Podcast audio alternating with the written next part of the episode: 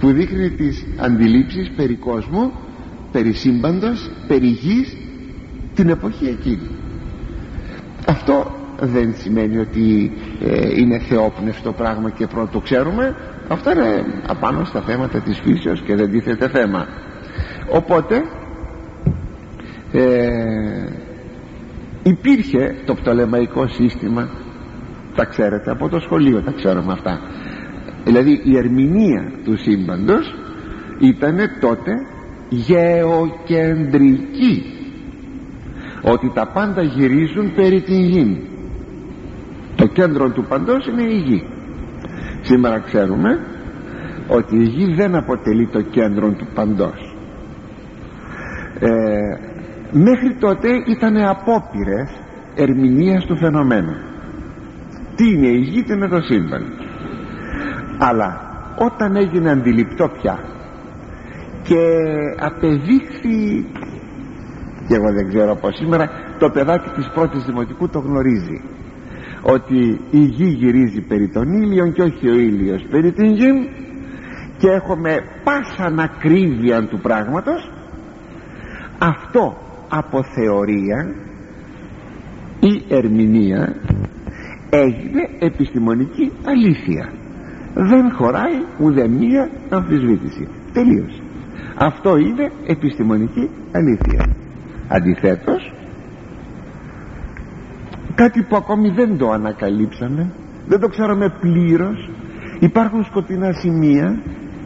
Έχουμε ενδείξεις όχι αποδείξεις άλλο ένδειξης και άλλο απόδειξης τότε με το υλικό των ενδείξεων δομούμε κτίζουμε μία θεωρία. Δηλαδή μία ερμηνεία. Γι' αυτό πολλές φορές για το ίδιο πράγμα υπάρχουν περισσότερες της μιας θεωρίες. Η θεωρία λοιπόν δεν είναι παρά ένας τρόπος ερμηνείας.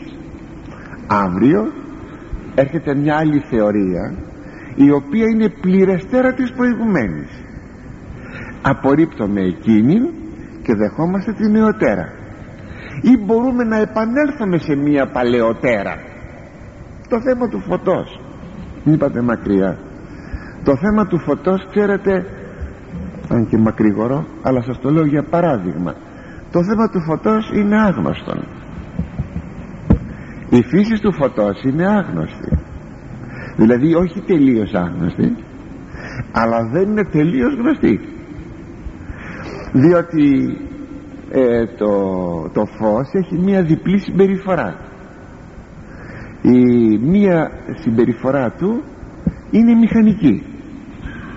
Και ο Νεύτων είναι ο πρώτος ο οποίος διατύπωσε μία θεωρία περί του φωτός ότι αποτελείται από μικρά σωματίδια τα φωτόνια.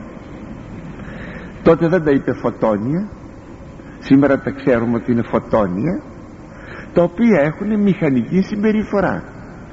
Εκείνη που έχει μία μπαλίτσα ε, όταν πέσει σε ένα, μία επίπεδο, σε ένα επίπεδο και κάνει γκέλ και γυρίζει πίσω. Και αν πέσει πλαγίως η γωνία προσπτώσεως είναι ίση με τη γωνία ανακλάσεως να σας θυμίσω και μερικά πράγματα από το σχολείο μας. Βλέπετε λοιπόν ότι η συμπεριφορά είναι μηχανική. Πράγματι πάρτε έναν καθρέπτη αν ρίξετε μία ακτίνο φωτός θα ανακλαστεί από εκεί. Πως κάνουμε το καθρεπτάκι παίρνουμε την ακτίνα και ρίχνουμε κάπου αλλού. Ε, με βάση, με βάση την κάθετον την νοητή κάθετον επάνω στον καθρέπτη έχουμε γωνία προστώσεως με γωνία ανακλάσεως είσαι. Το ξέρει σήμερα και ο τελευταίος μαθητής. Αυτό είναι γνωστό. Αλλά αυτό είναι μια συμπεριφορά μηχανική. Διότι αν πάω να παίξω μπιλιάρδο μη παίζετε μπιλιάρδο ε, και πάρω το μπαλάκι με τη στέκα δεν λέγεται. Εγώ δεν έχω παίξει ποτέ μπιλιάρδο. Όχι για καύσιμα το λέω δεν έχω παίξει απλώς. Ε, και πάρετε το μπαλάκι και αυτό πρέπει να, νομίζω πρέπει να χτυπήσουμε ένα άλλο μπαλάκι. Αφού χτυπήσει βέβαια το μπαλάκι μας στην ε, πλευρά του τραπεζιού του μπιλιάρδου. Αν δεν κάνω λάθος ε, κάπως έτσι πρέπει να είναι. Πρέπει λοιπόν τώρα εμείς βλέπετε καμιά φορά τον παίκτη πάει από εδώ πάει από εκεί τι κάνει ξέρετε. Προσπαθεί να υποθέσει να υπολογίσει την γωνία ανακλάσεως παίρνοντας ανάλογη γωνία προς πτώσεως δηλαδή πως θα χτυπήσει ώστε το μπαλάκι αυτό να πάει να χτυπήσει το άλλο μπαλάκι. Ό,τι συμβαίνει με το φως. Αλλά δεν μπορούσε όμως να ερμηνευτεί ένα άλλο φαινόμενο του φωτός. Ε, το εξής. Παρατηρήθη ότι το φως δεν έχει μόνο μηχανική συμπεριφορά αλλά έχει και κυματική συμπεριφορά. Φερρυπίν το φαινόμενο όσοι είναι φυσικοί από εδώ θα με καταλαβαίνουν πολύ καλά ή απλώς να τελείωσαν και γυμνάσιο. Ε, έχει συμπεριφορά Φερρυπίν το φαινόμενο της διαφλάσεως. Ή ακόμα έχουμε το φαινόμενο των κρυστάλλων Νίκολς. Των κρυστάλλων Νίκολς. Αυτά είναι ε, ένα φαινόμενο που δεν ερμηνεύεται με τη μηχανική συμπεριφορά του φωτός αλλά με την κυματική συμπεριφορά. Ότι το, το, το φως έχει κυματική συμπεριφορά. Κυματική. Ε, αυτό ότι έχει κυματική συμπεριφορά το μελέτησε κάποιος Γάλλος επιστήμον αν θυμάμαι καλά ε, έλεγε το Φρεσνέλ αν θυμάμαι ε, ναι Φρεσνέλ ελέγεται τώρα πέρασε μια κρίση το θέμα αυτό στη φυσική. Μια κρίση. Τι είναι τέλος πάντων το φως; Είναι μηχανική συμπεριφοράς ή κυματική συμπεριφοράς; Και τότε έρχεται ένας τρίτος. Ο πρώτος ήταν ο Νέφτον ο δεύτερος ο Φρασινέλ έρχεται ένας τρίτος ο Ντεμπρολί αν θυμάμαι καλά Γάλλος. Ο οποίος συνεδίασε τα δύο πρώτα και είπε ότι το φως έχει είναι και τα δυο. Δηλαδή έχει κυματομηχανική συμπεριφορά. Πήρε και τα δύο. Πολύ καλά έκανε έτσι έπρεπε δηλαδή. Οπότε η θεωρία του τρίτου είναι πληρεστέρα των δύο προηγουμένων. Άρα ε, η πρώτη θεωρία δεν ήταν επαρκής έρχεται η Δευτέρα. Η Δευτέρα όμως δεν είναι πάλι επαρκής έρχεται η Τρίτη. Η Τρίτη καλύπτει τις δύο προηγούμενες αλλά και η Τρίτη ε, ενώ ερμηνεύει τα φαινόμενα τελικά η φύση του φωτός έχει μείνει άγνωστη. Έτσι η πρώτη συμπεριφορά προτερμηνία είναι θεωρία. Η Δευτέρα είναι θεωρία. Και η Τρίτη είναι θεωρία. Διότι μέχρι τώρα η επιστήμη δεν εγνώρισε την αληθινή φύση του φωτός μπορεί να βλέπει και να μελετάει τη συμπεριφορά του όχι τη φύση του. Βλέπετε λοιπόν ότι όλα αυτά τα πράγματα είναι απόπειρες ερμηνείας και δεν είναι μία επιστημονική αλήθεια. Όπως και περί την ταχύτητα του φωτός. Και άλλη φορά σας το έχω πει αυτό. Ενώ είναι, έχει μελετηθεί, έχει βγει ένα συμπέρασμα έχουμε πεξίματα πάνω στο θέμα αυτό. Δηλαδή έχουμε κάποιες μεταβολές και διαρκώς μετρούν και μετρούν ξανά και ξανά παρότι μετρήθηκε και ξαναμετρήθηκε μετρούν και μετρούν γιατί κάτι θα μπορούν να βγάλουν από αυτό. Όπως ακόμη ζυγίζουνε θα λέγαμε τα άτομα του υδρογόνου. Θα μου πείτε σε τι ζυγαριά τα ζυγίζουνε. Ε το λέμε ζυγίζουνε τώρα αλλά δεν υπάρχει καμιά ζυγαριά φυσικά ε; και έχουν βρει μέσα στο ψάξιμο των ατόμων του υδρογόνου ότι κάποια κάποια άτομα πολύ σπανιότερα από το πλήθος των άλλων ατόμων έχουν συμπεριφορά βαρυτέρα. Είναι βαρύτερα. Ε, και τα ονομάσαμε αυτά πως τα ονομάσαμε ποιος θα μας πει. Βρήκανε μετά ότι κάποια άλλα λιγότερα ακόμα έχουν τρεις φορές βάρος περισσότερον είναι γνωστό ότι το νερό είναι φτιαγμένο δηλαδή αποδίδεται από την ένωση του υδρογόνου και του οξυγόνου. Έτσι λοιπόν έχουμε το υδρογόνο που είναι δύο μέρη λέμε υδρογόνο δύο και οξυγόνο ένα μέρος αν τώρα βάλουμε το υδρογόνο εκείνο που είναι διπλασίου βάρους από το σύνηθες θα λέγαμε άτομων του υδρογόνου τότε κάνουμε νερό αλλά είναι βαρύ νερό. Και αυτό λέγεται δευτέριον αν δεν κάνω λάθος. Και ούτω καθεξής. Και όλο μετράνε και όλο ζυγίζουν και διαρκώς αυτό κάνουν. Θα έλεγαμε ότι οι επιστημονικές αλήθειες είναι πολύ λίγες. Ενώ οι επιστημονικές θεωρίες είναι πάρα πολλές. Και αυτό δεν είναι μόνο στη φυσική είναι και σε άλλες επιστήμες. Ακόμα και στην ιατρική. Μπορεί να λέμε ότι να αυτή είναι η συμπεριφορά των κιτάρων αλλά λένε το, ο καρκίνος. Ο καρκίνος δεν υπάρχει καμία επιστημονική αλήθεια γιατί επιστημονική αλήθεια θα πει τον ευρήκαμε τι είναι θα πει τον ευρήκαμε αλλά υπάρχουν διάφορες ερμηνείες. Και λέμε από πού να προέρχεται και πως είναι αυτό. Και μερικά πράγματα τα οποία μέχρι στιγμής ξεφεύγουν έτσι φτιάχνουμε μια θεωρία για κάτι που ακόμη δεν το γνωρίζουμε. Ε, είναι χρήσιμη θα μου πείτε η θεωρία βεβαιότατα. Αλλά αντί αυτή την περίπτωση προχωρώ παραπάνω και δεν θα μου μείνει καιρός να πω κάτι άλλο παρά μόνο περιορίζομαι στο να πω ότι πολλές φορές οι θεωρίες είναι αλληλοσυγκρουόμενες μεταξύ των. Και όταν αυτές οι θεωρίες είναι απλώς θέματα που αφορούν στη φύση δηλαδή αντικείμενα της επιστήμης δεν έχει σημασία. Αν όμως αυτά μπορούν να άπτονται και θέματα μεταφυσικά δηλαδή θέματα που αφορούν στην πορεία του ανθρώπου του μέλλοντός του, της υπάρξεώς του Φερρυπή λέμε ποια η καταγωγή του ανθρώπου κατάγεται από τον πίθηκο. Μα αυτό δεν είναι επιστημονική αλήθεια. Είναι μία θεωρία. Είναι μία θεωρία ποια η ηλικία της γης το λέγαμε μια περασμένη φορά είναι εκατομμύρια και δισεκατομμύρια χρόνια αυτό είναι μια θεωρία. Έρθε μια άλλη σας το είχα πει την περασμένη φορά έχω μάλιστα και εδώ συμπτωματικά το κουβαλούσα γιατί ήθελα να σας το διάβαζα μια περασμένη φορά αλλά δεν μου δόθηκε η ευκαιρία. Και είχα υπογραμμίσει για μια περασμένη φορά αυτό το συμπεράσμα του Διεθνούς Συνεδρίου για την ηλικία της γης. Κάτι μπορώ να σας πω στη συνέχεια. Λοιπόν τι θέλει να πει αυτό; Ε, διότι είναι θεωρία. Διότι βολεύει το να πούμε η ηλικία της γης είναι μερικά εκατομμύρια χρόνια βολεύει πού; Βολεύει στο θέμα της θεωρίας εξελίξεως. Αλλά θεωρία το ένα θεωρία και το άλλο. Έρχεται μια άλλη θεωρία και λέει ότι δεν είναι αυτά είναι έτσι συνεπώς δεν μπορούμε να υποστηρίζουμε την θεωρία ως επιστημονική αλήθεια. Το δυστύχημα ξέρετε ποιο είναι; Ότι στα σχολεία μας στα σχολεία μας. Και μάλιστα αυτό αν μου επιτρέπετε από την έκφραση το καταγγέλω όταν διδάσκουν οι καθηγητές εάν είναι εννοείται οι ληστές ή δεν μπορούν να κάνουν αυτή τη διάκριση των όσων λέμε τώρα εδώ θα μου πείτε είναι δυνατόν να μην μπορούν να κάνουν τη διάκριση; Mm. από ό,τι έχω ζυγίσει δεν μπορούν να κάνουν τη διάκριση.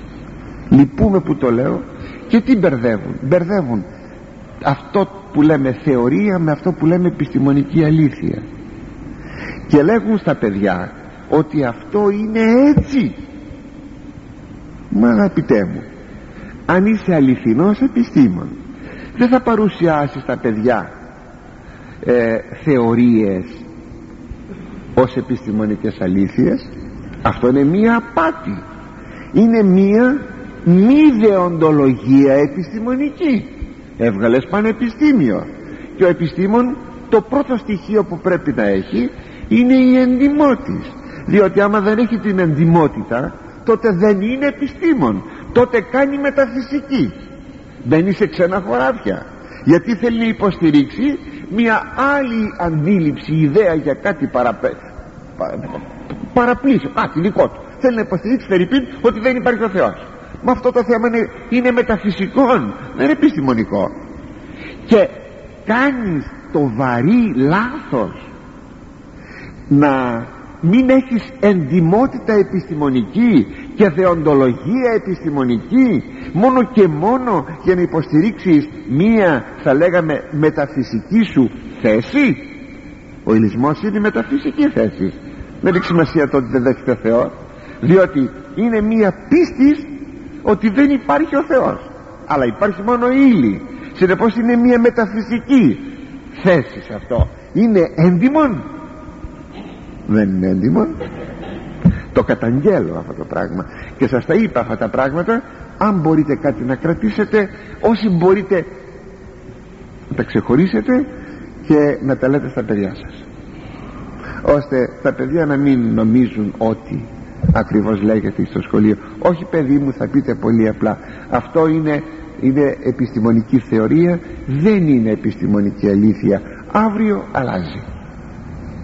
Και μια που έχω αυτό εδώ λέει ότι στο πανεπιστήμιο της ε, του Πίτσμπουργκ της ΙΠΑ διεθνές συνεδρίο με θέμα την ανακοίνωση των συγχρόνων απόψεων πάνω στο πρόβλημα της ηλικίας της γης. Σε αυτό πήρανε μέρος ε, φαίνεται πολύ σπουδαίοι επιστήμονες και ότι από την Ελλάδα και από όλη την Ευρώπη ήταν μόνο ένας. Αυτός που το υπογράφει λέγεται Απόστολος Φράγκος μέλος της ε, AGU ΑΑΙ μήμα. Δεν τα ξέρω αυτά τι. Ε, πρέπει να είναι Ινστιτούτα πρέπει να είναι πανεπιστήμια της Αλλοδαπής λοιπόν 180 επιστήμονες ερευνητές και καθηγητές πανεπιστημίων από τις ΙΠΑ, Καναδά, Αυστραλία κλπ.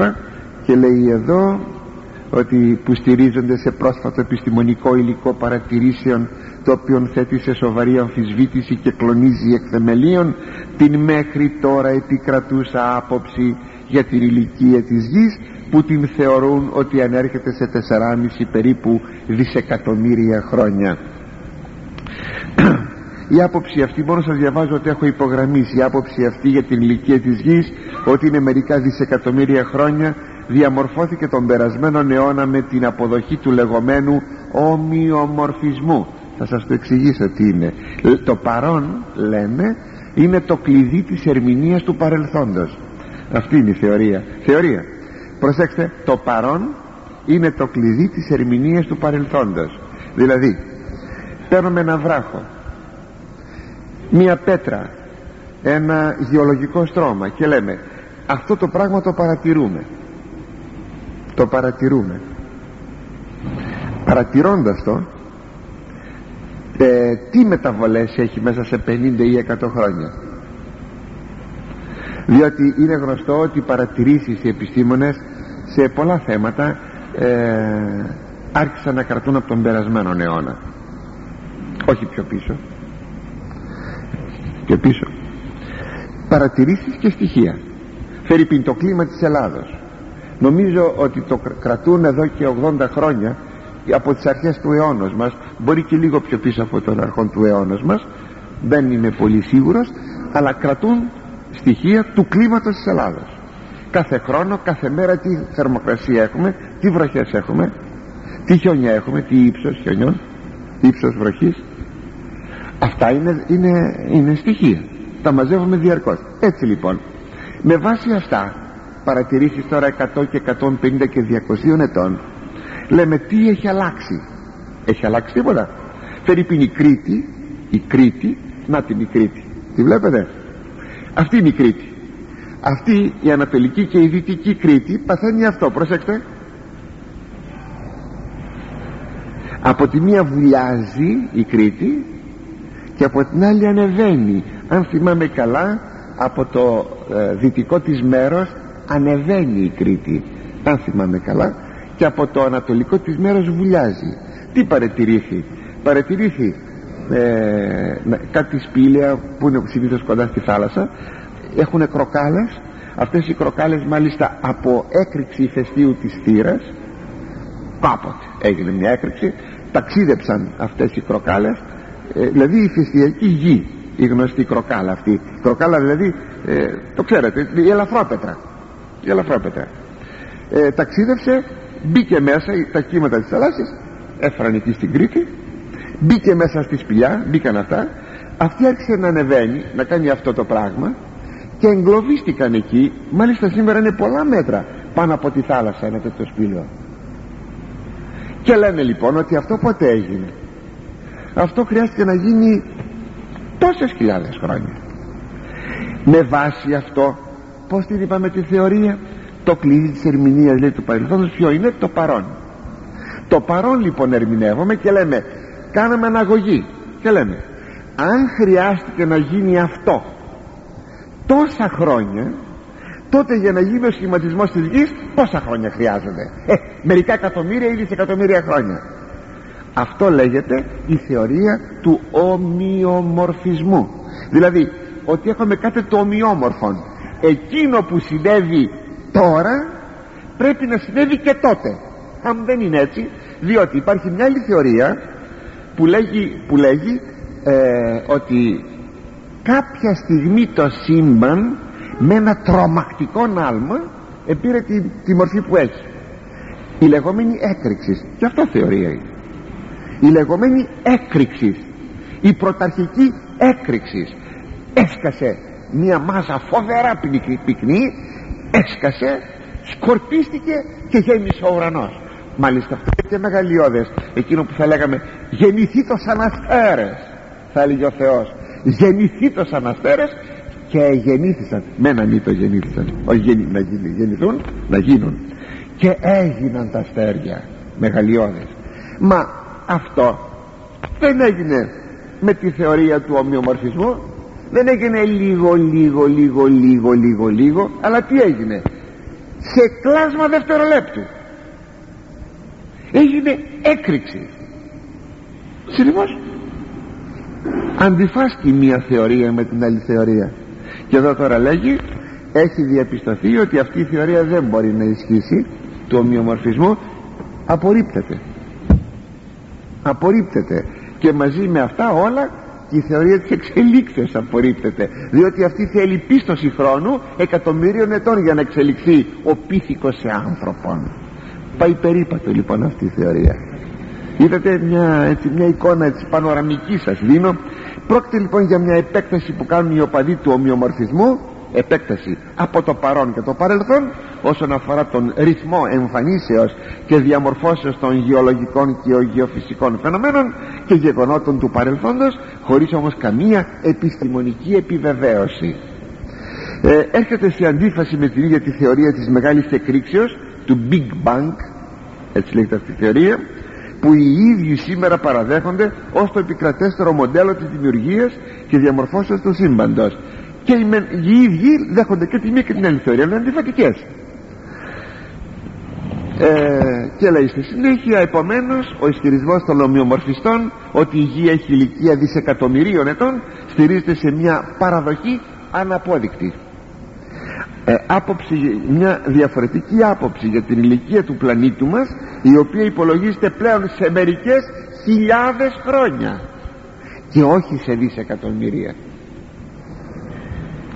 με τις δέες αυτές απόψεις όπως είναι φυσικό κλονίζεται αποφασιστικά και το κύριο θεμέλιο της θεωρίας της εξελίξεως. Τώρα όμως που η υπόθεση των ομοιομορφιστών κλονίστηκε οριστικά τώρα και ο τελευταίος αυτός ισχυρισμός των εξελικτικών κλονίστηκε ανεπανόρθωτα διότι η ηλικία της γης αποδεικνύεται ότι είναι όχι δισεκατομμύριων ετών αλλά χιλιάδων ετών